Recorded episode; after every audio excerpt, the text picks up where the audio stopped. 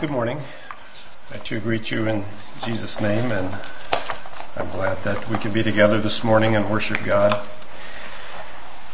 I was very, uh, once again impressed with our Sunday school lesson and the things that we can learn about God working behind scenes and um, I think too often we think of that as being something that happens in the book of Esther or some random prophet in the New Old Testament or something, but I think it still happens today. I really do. Okay, so um, what I'd like to share about this morning is maybe um, uh, quite along the practical sides, but uh, it's the way my mind has been kind of running the last uh, week or two, and um, we'll talk about that a little as we go along here. But I guess uh, officially we have entered what uh, I guess our society calls the holiday season. Um, Thanksgiving was on Thursday. Black Friday was on Friday. Cyber Monday's coming up, I guess. And um, it's a, a, uh, lot of pomp and circumstance and food and, and these kinds of good things here for the next while as we lead up to Christmas and then we have the new year and then it's uh, all over again for another year, I guess. And somehow or the other we call that the, the holiday season. And, uh, Friday we, we received no less than three, uh, annual letters and pictures in the mail. So I guess, I guess it has started and, um, it will be deja vu all over again here for the next few weeks. So I don't know how you how you feel about that. How you how you look forward to this time of year. Um, I, maybe maybe I'll just get, get brave here. How many of you generally enjoy the holiday season? Would say you generally enjoy it. Okay, now now I have to decipher whether that's peer pressure or honesty. But anyway, the majority of your hands went up. And I, will say mine went up in honesty. I'll, I'll let you decipher whether yours did or not. But I, I more or less enjoy this, this time of the year. And may, maybe it's because I enjoy good food. I'm not sure, but uh, I certainly certainly enjoy a lot, a lot of the things that go along with with the holiday season, as as they call it. There are of those that uh, I know, and you do too, I'm sure, that um, will share uh, kind of a negative sentiment about this time of the year.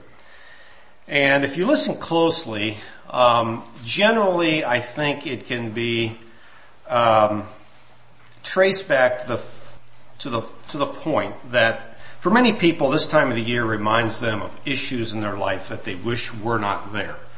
Um, you know, let, us just admit it. We live in a society where there's you know a lot of fractured families and so on, and I think this time of the of the year reminds people of of wounds in their lives, perhaps. Um, it's it's an it's a time of the year where there's a lot of peer pressure for spending an unbelievable amount of money on junk, basically, because it's just it's just kind of the way society has has uh, pushed us that direction.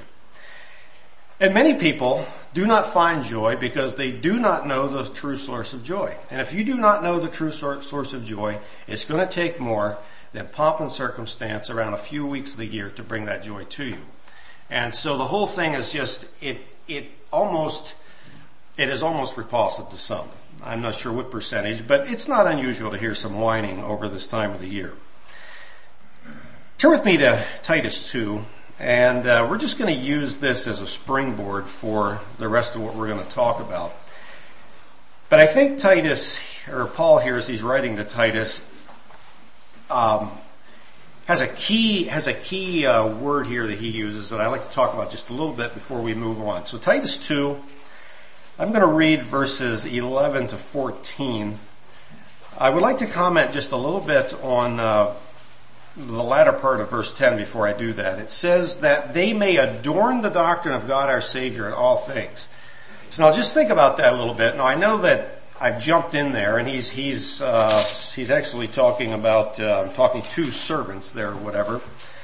But I think it should be our um, goal that whatever we do, like Paul says, whether you eat or whether you drink or whatever you do, thank you, Austin.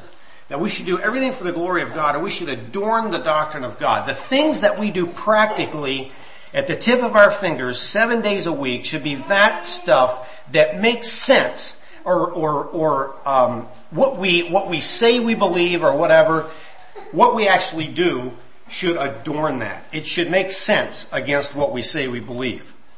Okay, so verse 12. Uh, I'm sorry, verse 11. For the grace of God that bringeth salvation has appeared to all men, teaching us that denying ungodliness and worldly lust, we should live soberly, righteously, and godly in this present world, looking for that blessed hope and the glorious appearing of the great God and our Savior Jesus Christ, who gave himself for us, that he might redeem us from all iniquity and purify unto himself a peculiar people, zealous of good works. The word I'd like to hone in on there is this idea of living soberly. And honestly, last night I almost wished I would have um, brought you an entire message on what it means to live live soberly, and I may do, I may do that yet. But let's just talk about sober. What does it mean to be sober? In a nutshell, to be sober as it is as it is talking about it here in this particular text means to be temperate, clear-headed, and to think through things well. Okay? If we are not those kinds of people, I think we will end up being the people that are neither righteous nor godly. Okay? If we do not think balanced and clear-headed in our thinking, we will end up almost invariably on one ditch or the other on almost any issue that we that we um, encounter. So what I'd like to um, I guess if, if you need a title for what I'd like to talk about, I would like to think soberly about the holiday season. So, you know, with this highly commercialized Christmas, we always, always talk about that, and the propensity of our society toward godless, godlessness, how should we as Christians in our culture approach the holiday season? There is some argument that we should totally avoid it totally act like it's another day of the week. And as a matter of fact, um, um, I, I, talked to my dad last night about uh, about this whole issue. I had a few questions for him, and he said he remembers a time that there was a movement eh, or a, a segment of the uh, conservative churches that he would have he would have known of that decided that the best approach to Christmas was to completely ignore it and they went so far as to even have school on Christmas. I mean, it was just one of those things that we are totally going to ignore. It's, it's all godless. We're just going to, you know, commercialize. We're just going to ignore it. And then I think there's a segment of us maybe that would be ready to engage in almost every facet of the goings on that one can during this season. And so here's where we need to be clear headed and think through this um, as God would want us to think. And so that's what I'd like to try to do this morning. It is true that God has been and always will be concerned that his people, as they live in the world, do not conform to its mold, as Romans 12:2 talks about. It says, "Don't be conformed to the world, but be transformed, so that you can prove what is that good and acceptable and perfect will of God." In other words, no matter what's under consideration, for a Christian, we always have to consider whether this decision I'm making, this issue at hand, is something that is conforming me to the world, or is, can I through this prove what is the good and acceptable will of God? In other words, how do I live in the world, in the culture I live in, engage in that culture, and yet not allow it to press me into its mold? How do I get that done? So let's let's try to just uh, to look at this issue and, and see if we can come to any conclusions. I decided that perhaps it would be good for me just to sit down and try to discover exactly what was the origin of what we now know as Christmas. In other words, how did we arrive at some of these um, customs and um, you know ways of celebration that we have? How did that come to be? And so just bear with me for a second. Maybe you know this. Maybe this is not news to you, but I'm just going to run you very quickly from way back when to today and help us to understand how we have arrived where we have arrived. So if you go way back and you start at around the time of the Roman Empire, you will find that, at least historians tell us this, that during those days, many different countries and people groups would celebrate the winter solstice for basically one reason, and that was it was just kind of a good thing that the days began to get longer. And I mean, you know, who, who can hate more sunlight and the fact that days are going to get warmer in the near future? And so it was kind of just a celebratory time of, uh, of the year. And they did this different ways, but many would incorporate some sort of a god or something into this whole celebration. And so you had these basically pagan celebrations around the winter solstice. Well, as you remember, those of you that know church history anyway will remember our friend Constantine that came to power in the early 300s and the Roman emperor that basically tried to change everything to Christianize it. And there was a pope during those times called Pope Julius I who gets the credit for homogenizing all these pagan holidays, these solstice sort of celebrations, and, and Christianizing that into what was known as Christ Mass. Okay, so that's where we get our Christmas. Okay, so you know um, he did this, and he he Christianized um, these these pagan holidays. In other words, and just I should just back up. These these holidays were were almost always uh, almost more like a Mardi Gras, if you know what I mean. It was a, a very racious, um, partying, drunken revelry. And so not much changed whenever the, the Pope Christianized it. That part of it stayed on. The only thing that changed is we went to Mass first and then we did our partying. So not much changed. So we did this for several hundred years, or they did. And if you will remember, um, a man by the name of Oliver Cromwell who came to power in 1645 in England under the Puritan reform, he decided, you know what? I'm done with Christmas. And he outlawed Christmas. So no Christmas in England for a period of time until the next king comes along and he restores Christmas as a celebration. And mainly the reason the Oliver Cromwell was against this um, this Christmas but it was because of all the wild partying and so on, the drinking and so on that went with that. So let's fast forward to the New World when the Pilgrims come over to the New England states early in the day. They outlawed Christmas as well. And as a matter of fact, from 1659 to 1681, if you were caught celebrating Christmas in Boston, you were fined five shillings. So that they actually put a little teeth in the thing. But by contrast, in the Jamestown settlement, uh, John Smith reports that Christmas was enjoyed by all and passed without incident. Anyway, um, because of these these um, kind of the wild side of Christmas, I was interested to find out that in 1828, the the initiation of New York City's police force came because of the wild rioting of Christmas. They, they felt, they, they found a need for a police force in New York City because of that.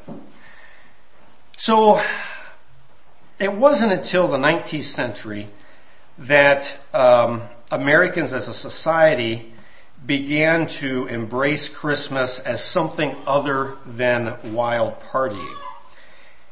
And the reason this basically happened was uh, because there were two men who you may recognize their names. One by the name of Washington Irving and one by the name of Charles Dickens. And I'm just going to read this verbatim uh, off the uh, from from where I got this. So I'm just going to read this quote.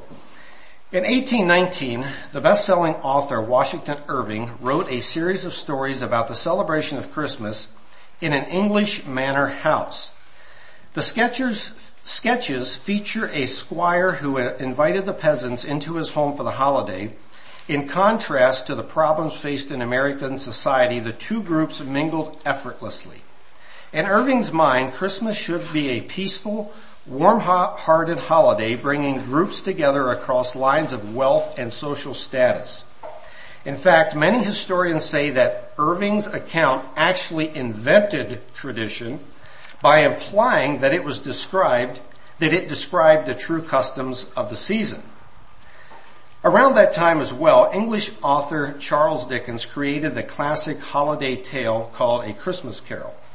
The story's message, the importance of charity and goodwill towards all humankind struck a powerful chord in the United States and England and showed members of the Victorian society the benefits of celebrating the holiday. In the next hundred years, Americans built a Christmas tradition all of their own that included pieces of many other customs, including tree decoration, holiday cards, gift giving, etc.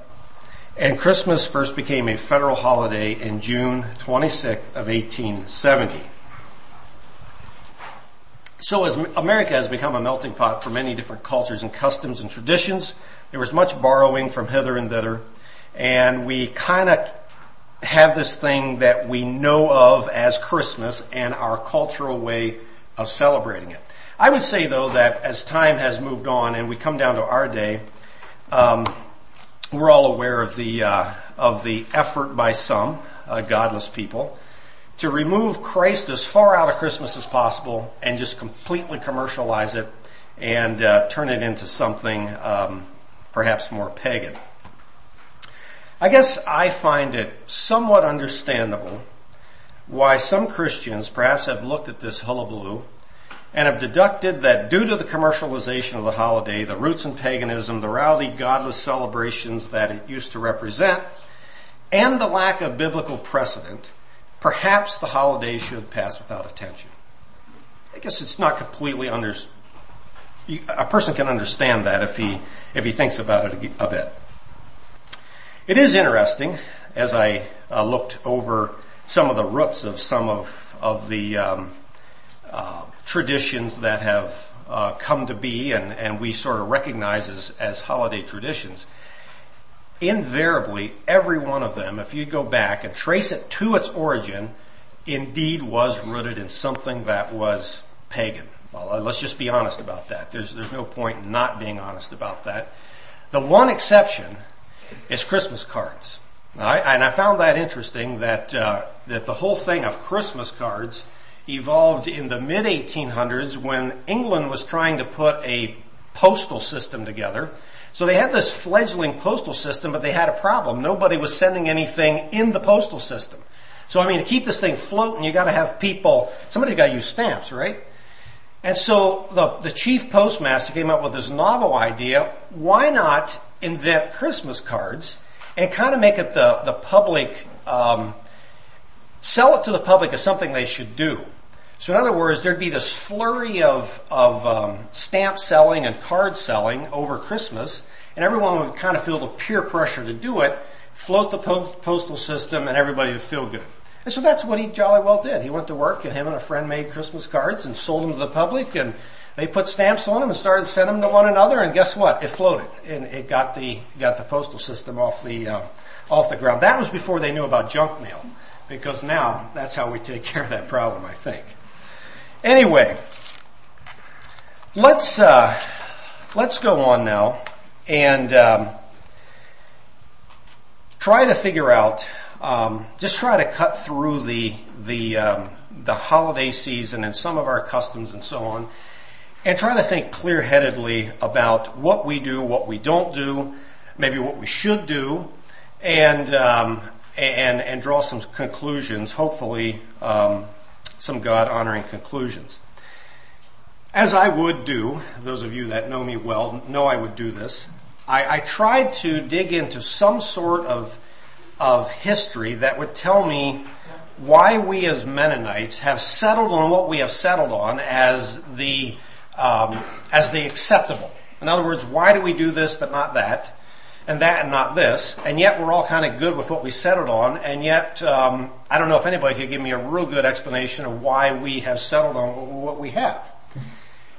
I did a bit of research and came up with nothing. I could find no anecdotal reference. I could find no sermon. I could find nothing on, you know, say 100, 200 years ago did anybody grapple with this issue? I mean, was it something that was talked about? And apparently not. Apparently it wasn't a big issue. Apparently there was bigger fish to fry along the way and that was something that just kind of happened, I guess. So I, uh, I, uh, that's, that's actually the reason I called my father. I said, can you help me out? Do you know of, do you know of any way that, that we celebrated Christmas maybe differently a hundred years ago than what we do today or maybe even back further? And he said, well, I can remember back 60 years and nothing has changed in 60 years. And so he said, beyond that, I'm not really sure. So I'm, I'm kind of left uh, hung, uh, with, with how we all did this. But I would, I would guess that probably knowing what I do know about our attempts in the past to lead simple lives and lives that are free from the word that people used to use a lot, ostentation, I'm guessing that's probably why we've settled on what we have, is my guess. Alright. So let's, uh, let's talk about a few questions here. So let's get to the question. Let's just ask the question, should we as Christians celebrate Christian, Christmas? I mean, is that, that, that's kind of the overriding, maybe, maybe question. Should we? Well, I, I will say first of all, there is no command in the Bible that says we should. So that, that, that's, that's, I think we could all agree with that. However, I would also say that when Christ was born, you can't say that it was not a big deal. Um, I don't know that anybody else uh, had their birthday announced by a heavenly host. I, I, don't know that that happened anywhere, other than when Jesus was born, and and you know the the shepherds coming and, and worshiping Jesus, and uh, uh, sometime later, we don't know how much later, but the wise men showing up. There was an ado about Jesus' birth. There was. Some would point to the fact that the other two birthdays that are recorded in the Bible, which are Pharaoh's and Herod's, were not good events. On both events, uh, somebody lost their life. The butler in the one case and John the Baptist in the other. But I would just throw out just a little caution there. Um, let's be careful of making doctrine out of anecdotal evidence. Um, I think probably that was more a commentary on the wickedness of the people than a fact that birthdays should not be celebrated. That would be my conclusion.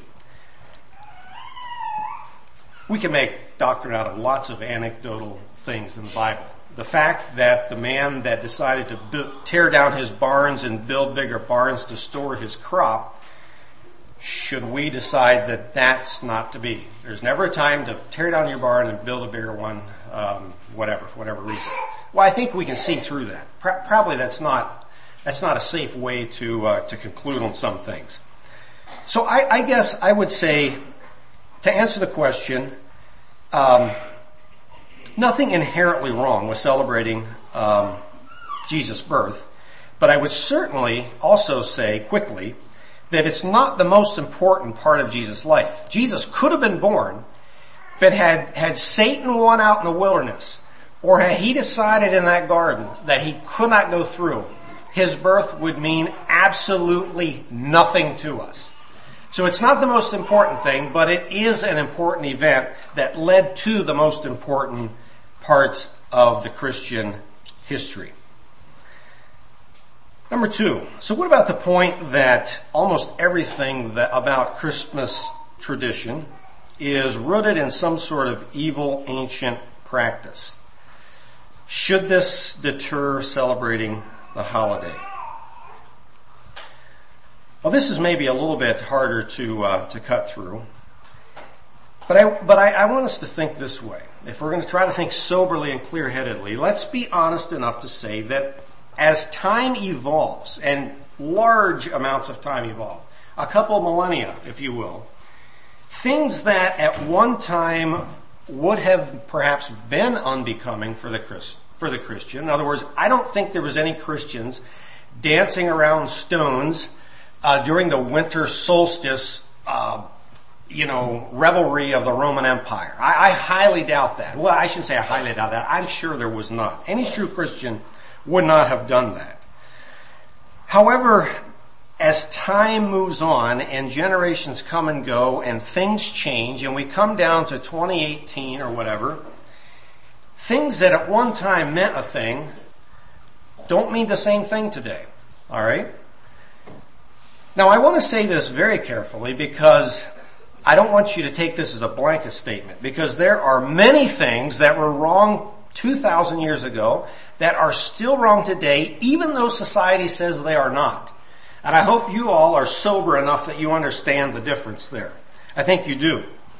I'm not talking about moral issues, but I'm talking about all moral things. In other words, Peter, um, 2,000 years ago, if somehow we could take our, ourselves back there, would not be standing up here dressed as I'm dressed today. He would have probably had some sort of Jewish garment on that resembled more of a dress than what I have on. You see what I'm saying? It, would, if I would have come in here dressed as Peter, probably dressed, you'd have thought I was out of my head this morning. That's what you would have thought. But basically, I, it's my culture, and it was Peter's culture that caused him and I to dress in the way I do. Same thing kind of goes with with uh, along these lines. You know, Christian, or I'm sorry, Christmas traditions, I think, have evolved. And things that meant something years ago don't mean the same thing today. And again, I, I want to, to put out a disclaimer here. There may be those that differ with me on this point. And I want to be gracious with that. Okay, I, I do want to be gracious with that. I, am not I'm not putting this out as the the ultimatum, but I think that um, I think as we think carefully about this issue, that is the conclusion that I at least come to. Question three. Should we as Christians engage completely in cultural celebrations that carry no religious significance, all because it's the cultural thing to do? Now, I didn't, I didn't ask you all uh, what you, when I asked if you enjoy the holiday season, I did not ask you why you enjoy it.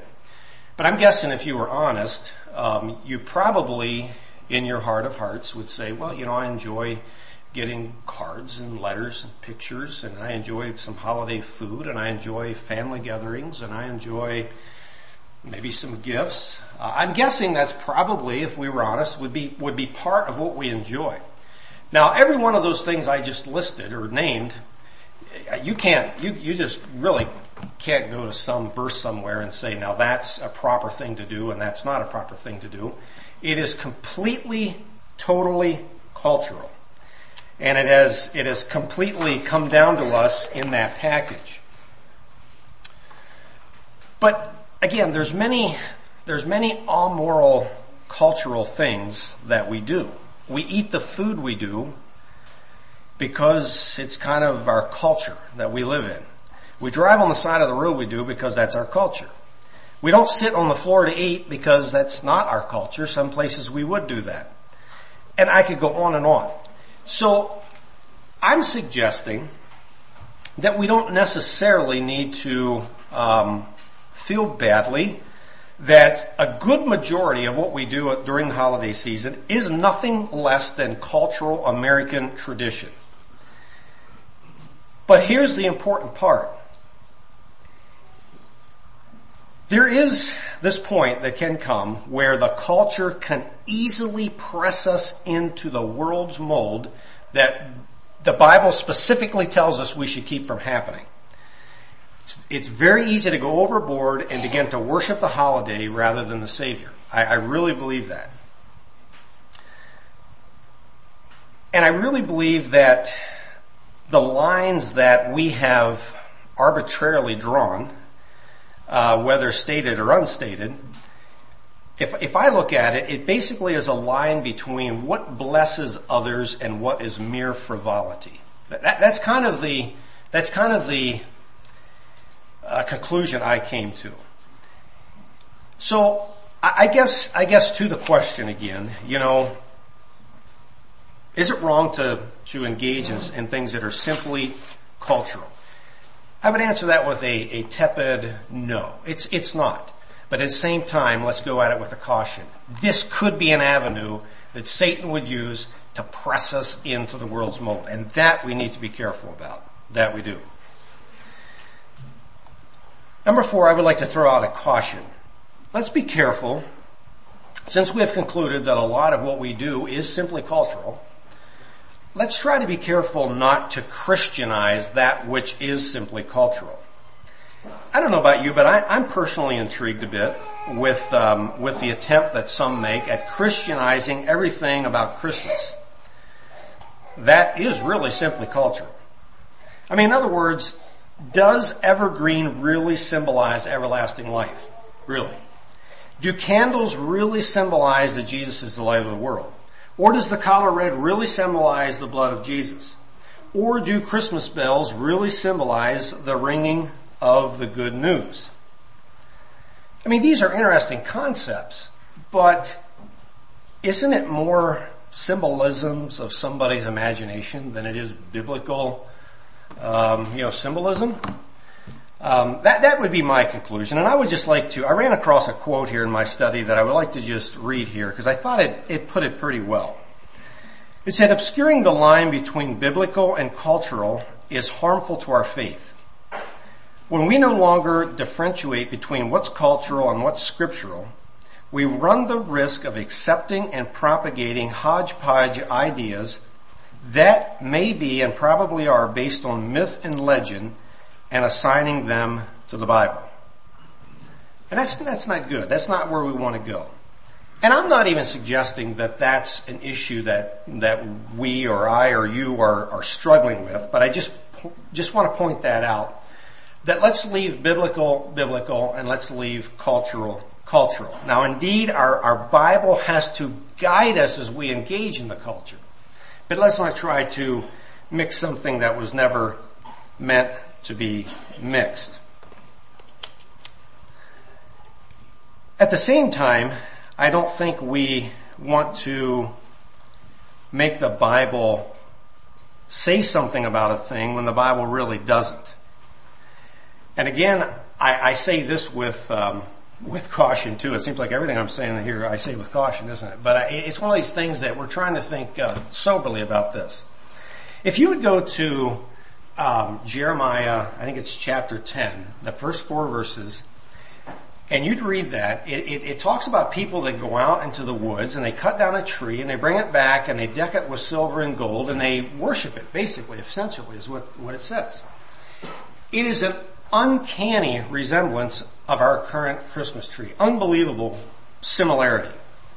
And I have heard good people uh, try to make the connection between that and a Christmas tree.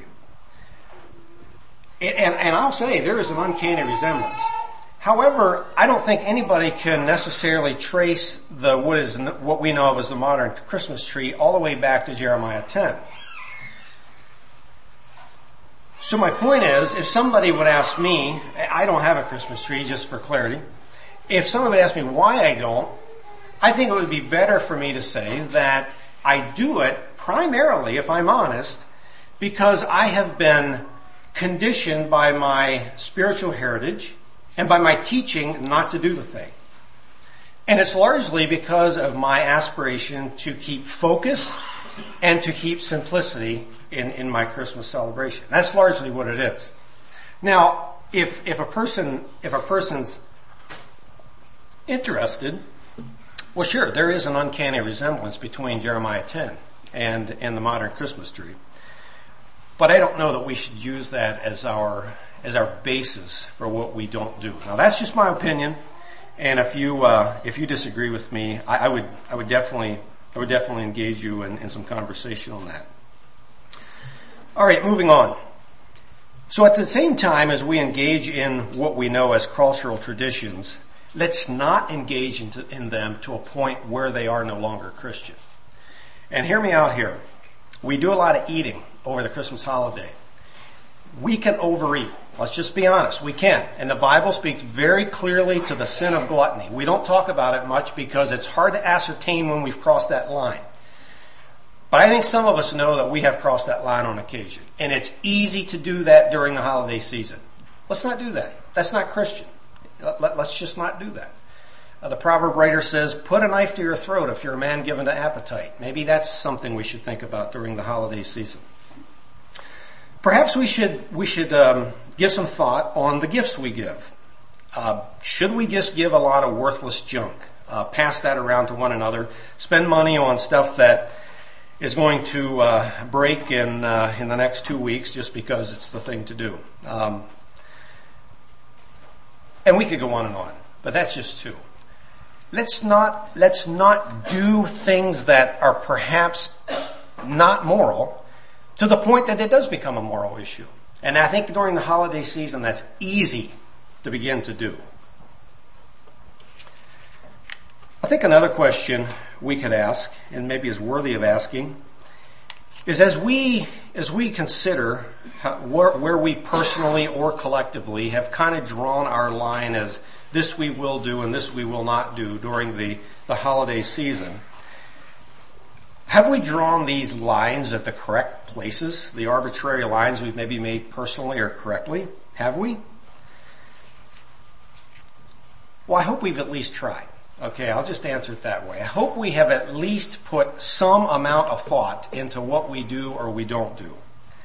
That's, that's, that's how we engage soberly in our culture, and that's how we think soberly.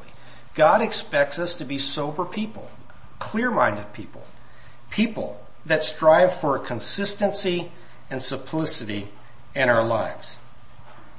And I would like to encourage us to do that.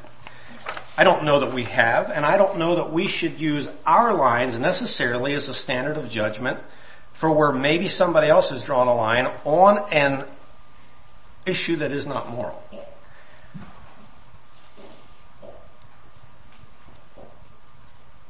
Let's honestly consider that perhaps, this comes very much on the heels of the last two points I've made, I have been unduly influenced influenced by my culture to a point that is not godly. Let, us consider the fact that we could have been, or we may be. If, if I find myself not enjoying the holiday season, should I consider that there's some place I need to cut back so I can? Again, let's go back to gift giving. Does it reflect thoughtfulness and usefulness? Or am I investing in just a bunch of junk that really is not at all satisfying? In my decorating, and there's, there's a bit of that goes on, let's be honest here. Am I decorating in a way that still exudes simplicity and is satisfying, or have I gone to a point, or am I headed to a point that is no longer God honoring and my focus is on something other than Jesus himself? And again, I tell you folks, these questions are not easy to ascertain answers. And we probably do better to ask those questions to ourselves than to analyze our neighbor, I, I would say. But if we're going to be honest and sober and serious minded and clear headed and think, we have to ask ourselves these questions. In the last couple days, I uh, I have been reading through Revelation, the first couple chapters of Revelation in my in my personal Bible reading, and I was thinking about that in relation to what I was going to share this morning. And you know, it kind of gripped me. Those people there in, in those churches there in Revelation, most of them, not all of them, but most of them, had come to a point where God says to certain of them, I'm just about to remove your candlestick. Just about there. And that what you need to do is you need to repent and you need to get a couple of things in line or that candlestick will be removed.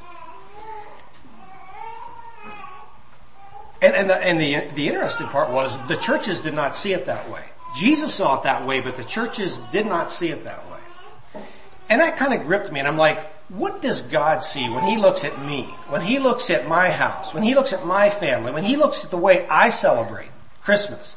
Is he saying, you know what? You've gone way over the line. You have, you, you have, you are wandering into the, into the realms of godly, godlessness. And what you need to do is you need to repent and you need to think more clear-headed about the way you celebrate the holidays.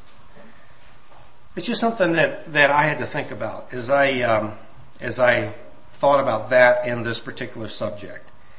Let's at least be honest that that is a possibility.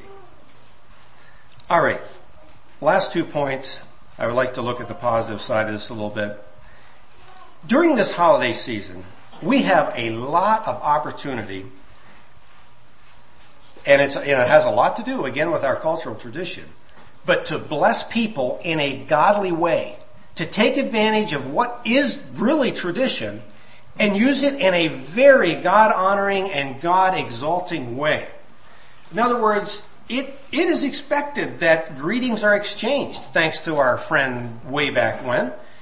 And we have this wonderful opportunity to do a culturally expected thing and send somebody a card and point them to Jesus. We can do that. We have opportunity to do the culturally expected thing and that is to give somebody a worthwhile gift. Anybody here that doesn't enjoy getting a gift from somebody that you know there was thought put into it and you know that um, you, you just have a warm feeling about that person because of what they did for you. I don't know, maybe I'm different. That's the way, that's, that's what I feel when somebody thinks of me and does that. We have neighbors, we have friends, we have, you name it, that we can bless in ways that are extremely God honoring and we can do it during this cultural time of the year and everyone is blessed, hopefully. Let's use this holiday season as an outreach tool. I tell you folks, I don't need to tell you, we, we are living in an increasingly godless culture. And people that are godly need to point people back to where, what are we here for? what, what is this all about? It's about Jesus' birth. That's what it's about. Our society is looking for meaning in life.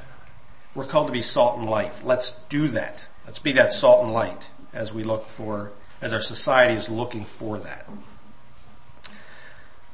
Okay, so I would suggest that the resolve we should have for this holiday season is look for those opportunities. Look for more opportunity to bless others and look for more ways that I can honor God properly during this holiday season.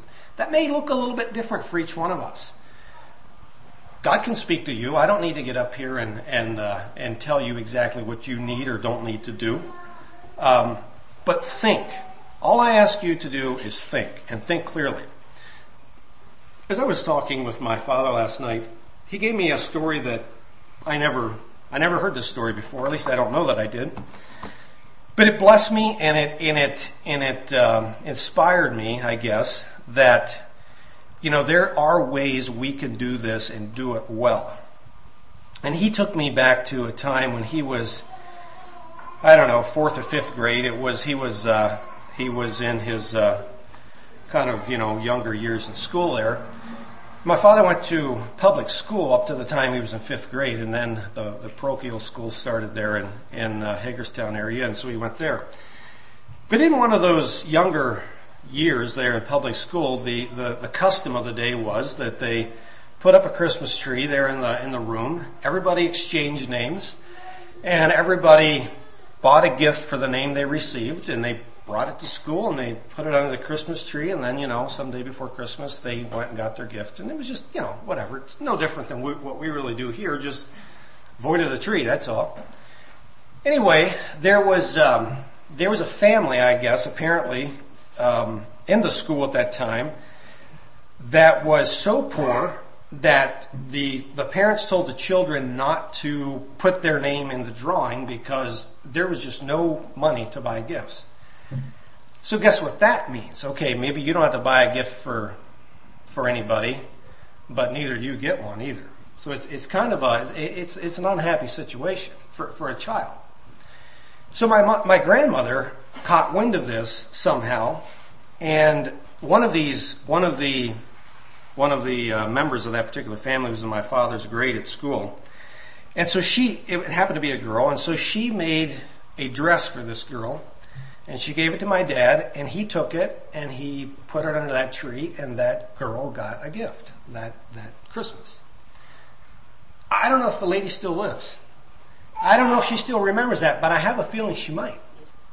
Those are the ways, people, that we can bless people. And I think we should take those opportunities. I, I guess I was, I was happy for that story and, and I guess I would like to be a person that is known to be a promoter of peace and goodwill. A person that thinks of others before himself and that uh, truly points people to Christ during this holiday season.